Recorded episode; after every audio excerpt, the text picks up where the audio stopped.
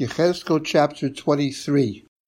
Chapter 23 is the sister chapter of chapter 16.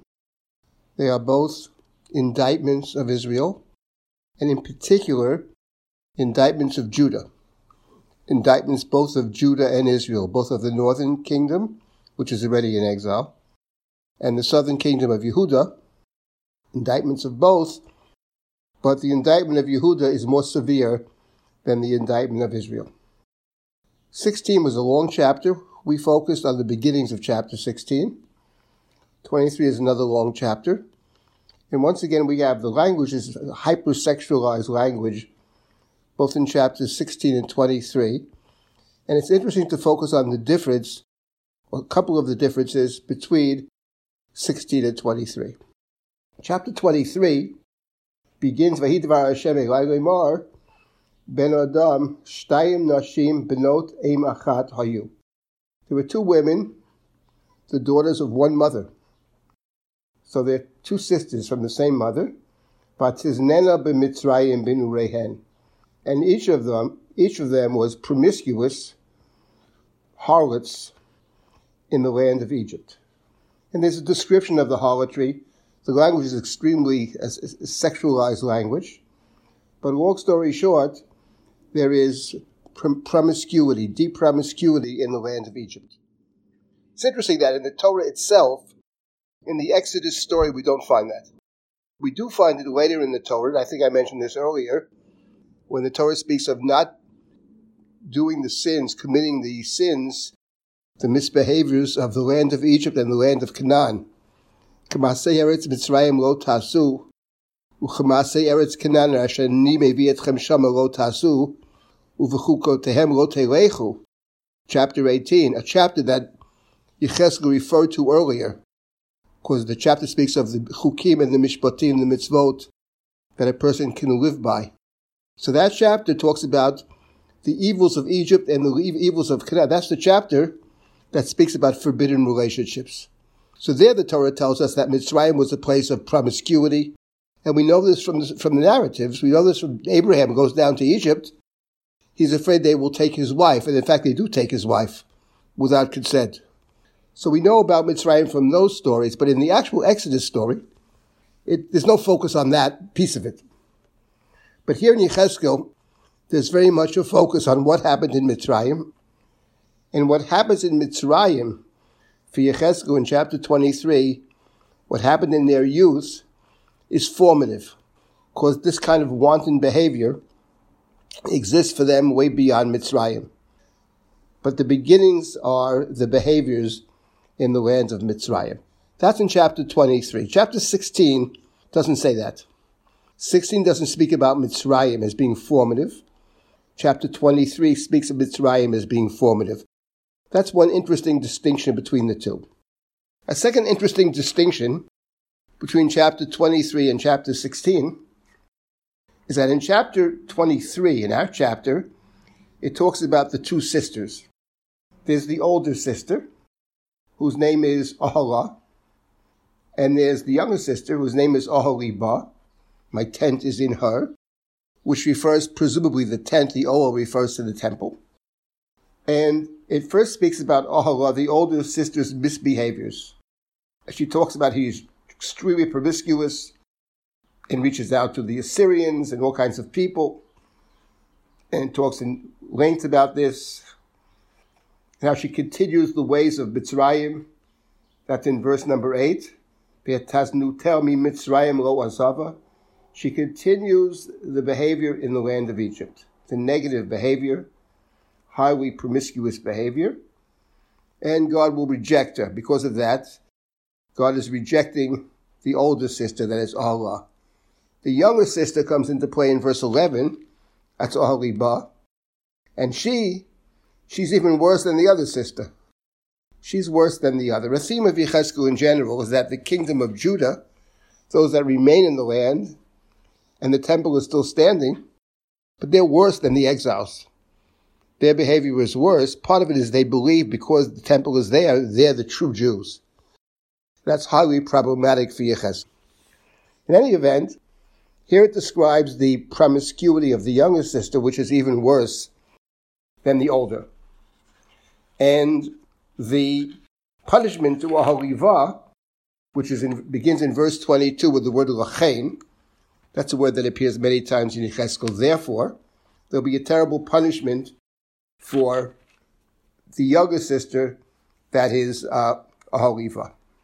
In chapter 16, what's very striking, and two interesting differences between 16 and 23. One of them is that in chapter 16, and only in chapter 16, it adds a third woman, a third party. There's the older sister, there's the younger sister, and there's another sister in chapter 16. And the other sister of sorts is actually Sodom. Sodom is in chapter 16 in the same general framework of the older and younger sisters. And the behavior of Israel, of Yehuda actually, the older sister there is called Shomron. Achotech Hagdala Shomron. Achotech Haktana Bimech. Hayoshevet Miminech Sodom Uvnotela, chapter 16, verse number 46. Rather striking statement. The two sisters are Shomron to the north and Sodom. Those are the two sisters. And your behavior is worse than them. It's even worse than Sodom. Sodom is guilty of terrible pride, arrogance, and doing abominable acts. And but you're worse. What's interesting is Sodom is not mentioned in chapter 23, but what's interesting is that the endings of chapter 16 and the endings of chapter 23 are very different. The end of chapter 16 is actually a positive ending. Kol Hashem, the end of chapter 16, thus says Hashem Elokim in 16, verse number 59 of that long chapter, that I will deal with you as you have dealt. You have spurned the pact and violated the covenant. So there's a violation of the covenant. The next verse, a verse familiar uh, to us from the Rosh Hashanah service, the Rosh Hashanah liturgy. It's one of the verses that is recited in the Musaf of Rosh Hashanah.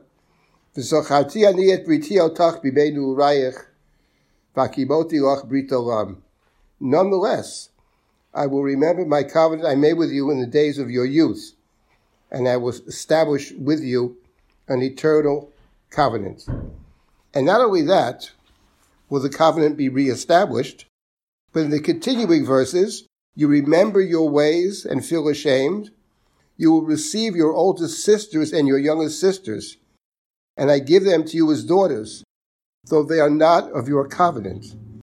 So what's going to happen in the remarkable ending of chapter 16, you will receive your sisters, presumably the sisters of the older sister Shomron and Sodom, and their daughters, that I will restore you together with them.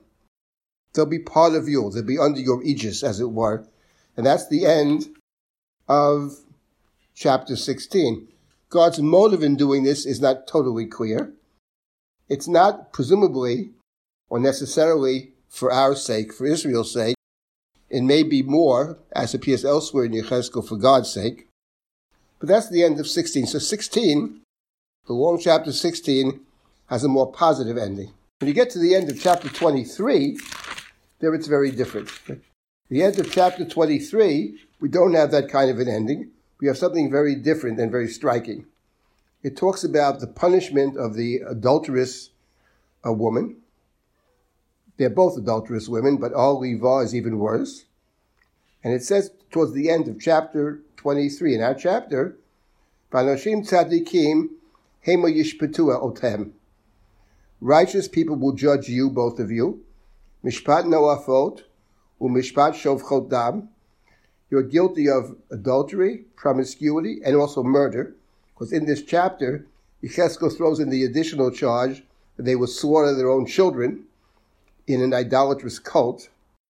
And Koamar Hashem, in verse number 46, and the concluding verses of our chapter, Koamar Hashem Elokim, Halei Alehem, Helo Alehem Kahal, Nutaneten Lezava Ulavaz. Vragmu Evan Kahal, Uvara Uten Chavotam, B'nehem uvnotehem yarogu, ubatehem ba'esh yisrofu, hishpati zima b'na aretz v'nivrasru kol hanashim, v'lo teyasera kizimot, kizimat chena. So the end of it is that there'll be a punishment, and the punishment which will take place will be a public humiliation, a public punishment. What's actually very striking, and this has been noted by others, that the description over here of the public punishment of these promiscuous women, the main one being Ahaliva, has echoes in the Mishnah, in the tractate of Sota, where it talks about how, how we deal with the adulterous woman, the Sota. The one accused in the Torah by the husband of adultery has no proof, he brings the woman to the priest.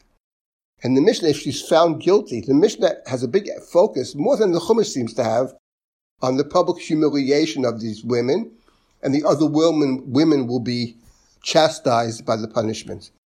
So even though Tractate Sota, for the most part, takes the text of the Torah and adds all kinds of conditions to it, in a, presumably an attempt to equalize and to uh, bring kind of equity to the story of the Sota, that's the main thrust.